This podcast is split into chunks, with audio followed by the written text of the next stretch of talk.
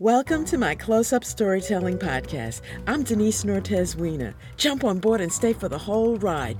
Warning this broadcast is not for robots or artificial intelligence. Check yourselves.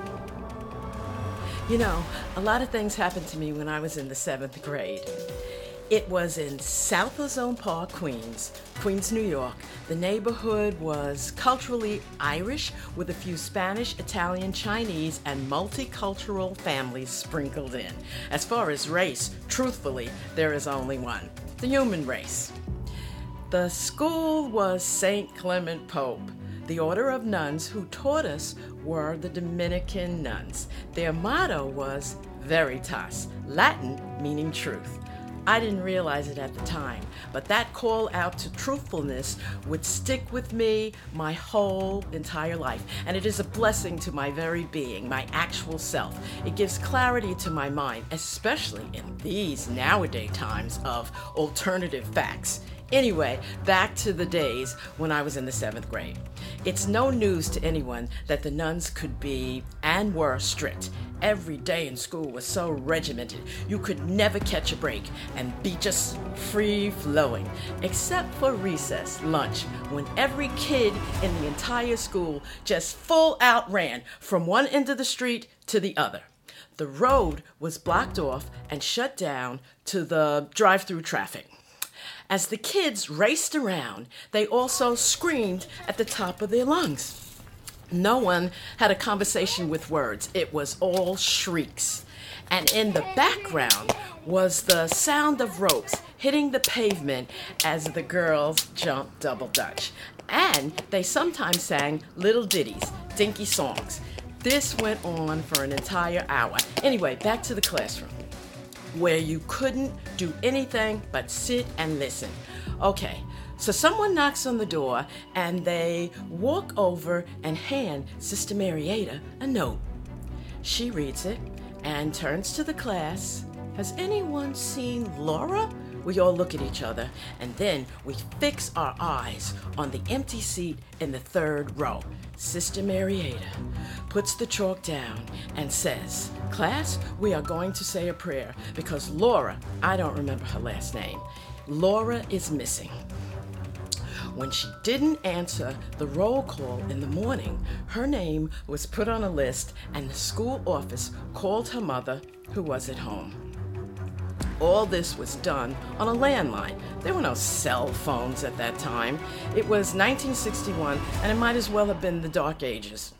Yes, class was officially disrupted. Sure, I felt sorry for Laura, but I was so happy, happy, happy, happy.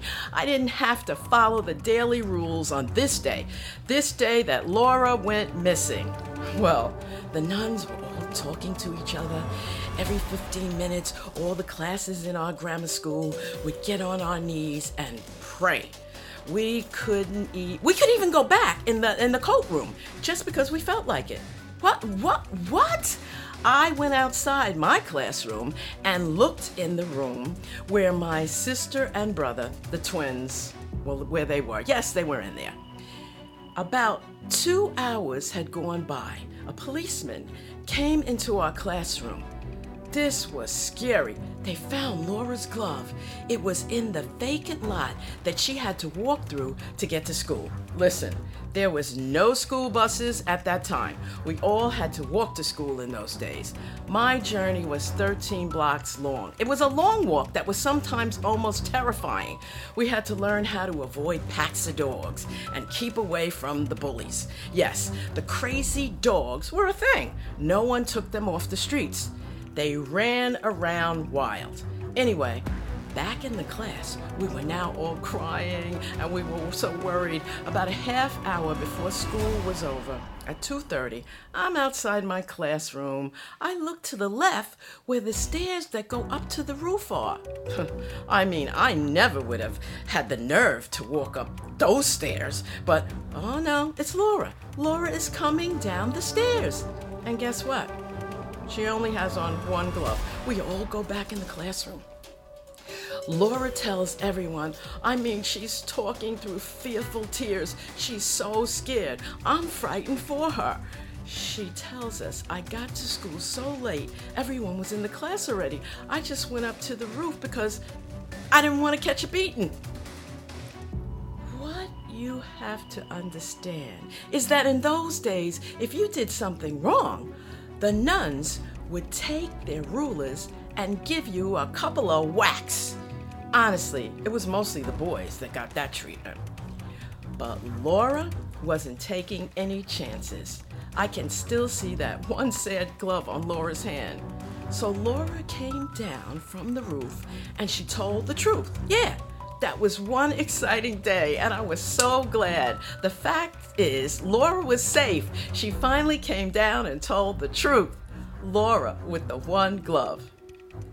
Veritas. Adios and bye bye, y'all.